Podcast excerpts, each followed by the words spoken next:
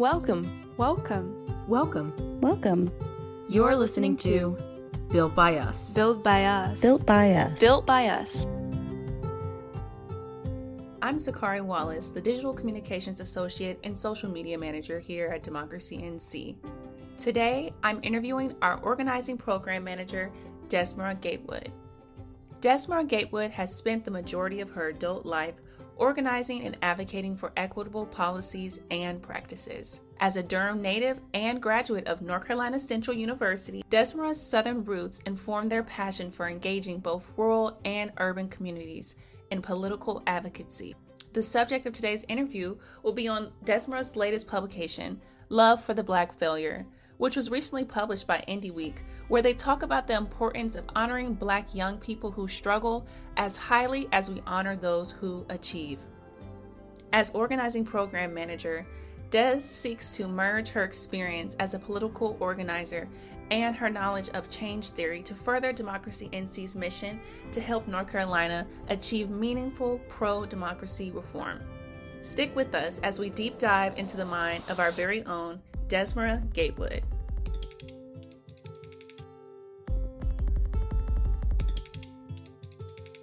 I'm Desmara Gatewood, she, her, they, them.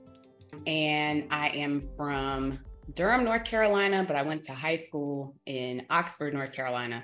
And then I came back and went to school again in Durham, North Carolina at Central. So I'm I'm Durham-ish, Durhamite-ish. I don't know. Um, but I I love Durham. I love the Triangle. I love North Carolina. Um, and started working at Democracy North Carolina in 2019, and it's it's just been wonderful. I pride myself in being a parent to an amazing 11 year old named Everett Rose, who's just so awesome and cool and inspires me every day. And being at Democracy North Carolina just seems like the right place for me right now as I'm growing as an organizer and even now in my more internal roles. And so it it's all aligning well. In your article for INDY Week, the love for the Black failure, you describe yourself as neurodivergent, Black, and a non binary writer. And I'm curious, how do you see those identities and really who you are? Um, how do you see them influencing the way that you show up in social movement work? Um, it's really cool how it kind of informs what I do and how I do, but it also informs why I do what I do. Um, because actually having um, a lot of the I guess, challenges and adversity that comes with being at the intersection of all of those oppressed identities, it gives me a uh, an experiential perspective um, to apply when I'm when I'm actually engaging with the community, when I'm actually thinking about like systems and complexes that need to be dismantled or even things that need to be built. Um, I'm able to kind of harken back on my experience as a black person as a queer person just matriculating through school systems and being a kid in the south in the 90s um, and and so it, it gives me a lot of perspective but it also allows me a lot of different strengths and, and talents and insight um, that some of my cishet neurotypical peers um, aren't really uh, I would say even blessed with. um, so I'm I'm blessed to have an opportunity to think differently, to see things um, and see certain solutions that people may not see or certain problems that people may not see. Um, and be able to find creative and innovative ways to approach movement work that uh, cishet or neurotypical people or uh, privileged white people may not necessarily um, be able to identify with or even be able to execute in the same ways. So um, it took a while, I think, for me to be outward and celebratory about something that um, for a long time inhibited me from many opportunities. Um, but now I, I, appreciate being in environments where I, I can be accommodated and celebrated. And because of that, it allows me to use my skill set or to maximize my skill set um, that I've been blessed with um, with the neurodivergent aspects of how I think and how I talk and how I um, visualize and strategize, um, and being able to apply that to movement work and being able to make that work um, work for other people like me. In a way, you feel like all of these different identities have really widened your lens or given you a perspective that maybe others don't have. True, absolutely, and um, I think, it, like I said, it's it's it's this ironic or serendipitous combination that it I literally have the experience, um, and I've been on the receiving end, um, and obviously not in as much of an extreme as um, some of my peers, um, but I've been on the receiving end of a lot of the challenges and the oppression and the bigotry and the discrimination that comes with being at those intersections. Um, and at the same time, it does give me, um, I would say, even certain advantages when being able to problem solve. So having all that, I think, creates like this this perfect package or this perfect tool belt for approaching movement work and having like a, a built-in why and a how and a what.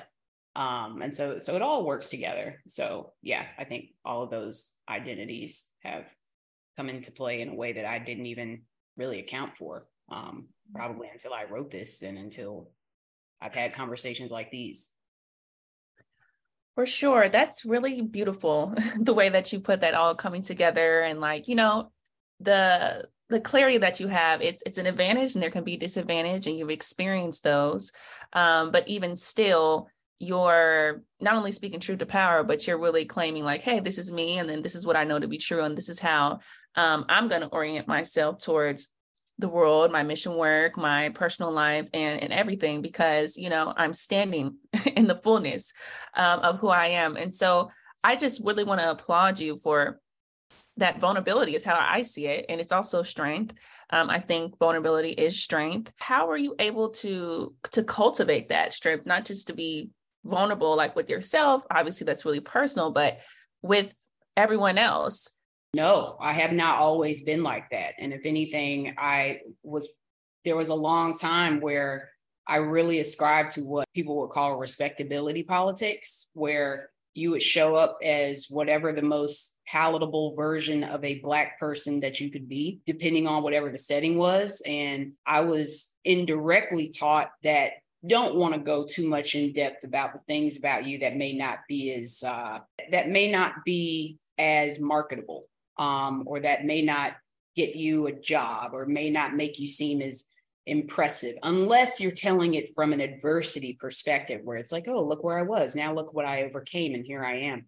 Um, but it was actually being in movement spaces with other black brown queer working class people who were bold enough to introduce themselves in these ways and talk about those identities and use those identities as a framework for justifying and and um, affirming their role in their movement work. It's one thing to hear someone say, "I'm." You know, trying to dismantle classism because I read in a book this, this, this. And it's another thing for someone to say, like, I grew up in a food desert, had to struggle to make sure that we had the bare necessities before even thinking about what they could do to make sure I could get in an AP class. You're around people that are that vulnerable and and that are just so radical in how they wear themselves on the outside like that knowing that they're sacrificing being eliminated from certain spaces and being cut out of certain opportunities. That really does start to rub off on you and you really do start to become empowered so i i used to be in rooms with people from um, the, I mean, different movements, Black Lives Matters movements, Dream Defenders, BYP, uh, student farm workers, queer people. And they just came in. And one of the things that I just had so much, I mean, awe was not even just what they were saying, but the fact that they were just so unapologetic about who they were. And that became like a resounding theme in the movement around the 2010s unapologetic, started to internalize that and say, you know what, I can't try to make spaces for places if I'm not even making space for myself. And, you know, I can't be out here telling people that we need to, you know, create just that we need to dismantle structures that are excluding people like me if they don't if if i'm not even showing up as myself. That is its own form of resistance. Existence is resistance when you are willing to just be bold in a space and be like yes i am queer i'm black i'm southern i'm a parent i'm a financial aid student all those things. Because the reality is it actually shouldn't have to be radical for me to do that but until it is not radical, I'm going to do it. And hopefully that'll um, create spaces for other young people that may be looking at me and saying, wow, maybe I'll say I'm neurodivergent now. And I have seen it. I've seen it happen in Democracy Summer, literally this past couple of summers. I've seen, oh, I'm neurodivergent. I heard you say it. So, and I mean, I didn't know it was going to be that quick of a cause and an effect, but that's what happened with me. And so that's why I do it. And um, people people modeled and I followed. That's so powerful. I mean, I'm getting chills over here. oh my gosh. And, and for our listeners, Democracy Summer is our annual um, internship program. I I think that's so powerful. And I really connected to a lot of what you were saying about respectability politics and how that personally to me that's it's a black hole. it's it's like a it's it's not a spectrum of oh you know maybe i'll just code switch or maybe i'll just not have locks or maybe i'll just not wear my natural hair. It's it's it can go further than we can imagine. And um, i appreciate what you said about it's about what's making you marketable. It's not just about being acceptable or being with the status quo. And i personally seen that a lot. Going to pwis predominantly white institutions for college and uh, undergrad and even more recently grad school it's there is the pressure on okay are you going to show up? Are you going to be real? Not just being unapologetic but realizing that existence is resistance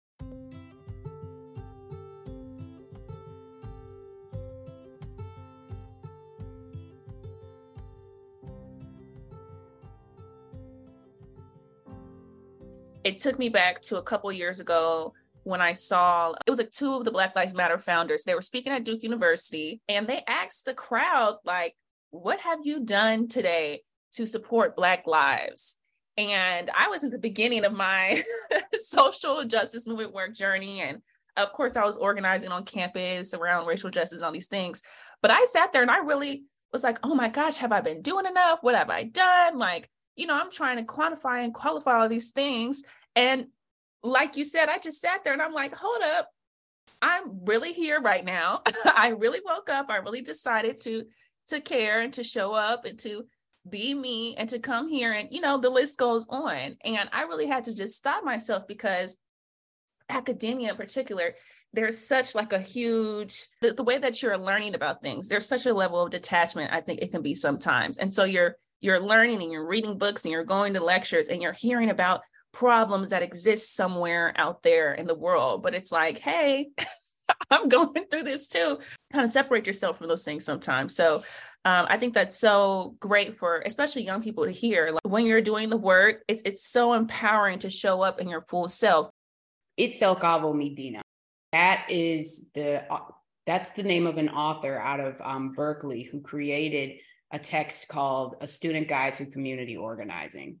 And um, she, in many ways, kind of personifies this conversation we're having right now because she basically merges the praxis of organizing and the theory um, in a way that is so powerful. And she talks about how her identities as a child of undocumented workers and the struggles that she saw growing up with ICE and just how that totally shaped her perspective. But then she talks about how paradoxically, coming into um, academia, there were some ways that she could have become separated from that identity. And so she she really helps to guide students who are reading this text through those sometimes contradictions and discomforts of going back to the community out of academia while still acknowledging your own ties to the movement. And she just does a really good job weaving through that. And that's like one of the texts that the students in Democracy Summer used last year to use as a framework for their own experience as young organizers. And so I just wanted to acknowledge that what you're saying, where she went to school is uh, PWI also. What you're saying is is very real. That conflict that students of color go through with being assimilated, but also recognizing noticing that you're experiencing your own oppression and then recognizing that you're actually not that detached from what is happening in the grassroots. So there's no perfect way to tie a bow on that.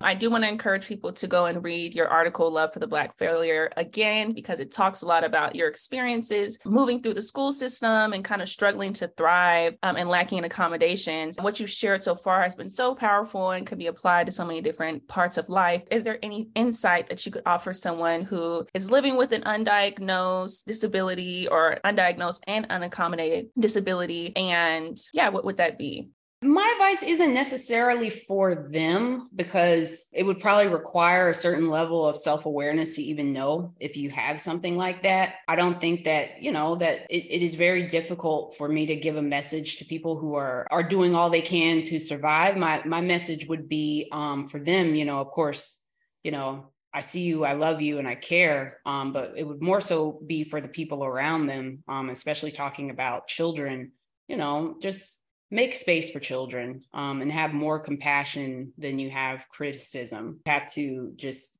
keep that grace and know that um, they're trying and doing the best they can. So, what is it that you can do to make their world um, easier instead of you trying to contort them into whatever your version of the world is? So, um, I think that that's just how I would hope for people to approach um, humans in general what just like we think about accommodating people in spaces regardless of all other identities recognize that the way people think and the way that people process and the way that people feel and respond those are going to vary as well. And we have to be prepared um, and open-minded before passing judgment and um, reprimand to people because it is real that children especially internalize those things and start to behave in ways that um,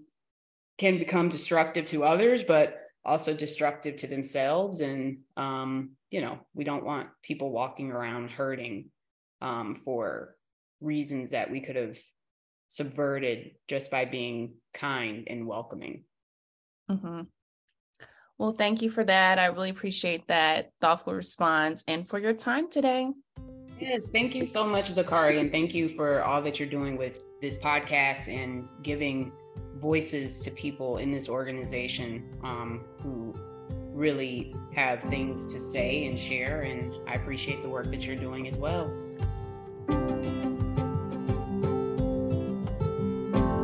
Connect with us on social media. You can find us on Facebook, Twitter, and Instagram at DemocracyNC. Or you can visit our website at democracync.org.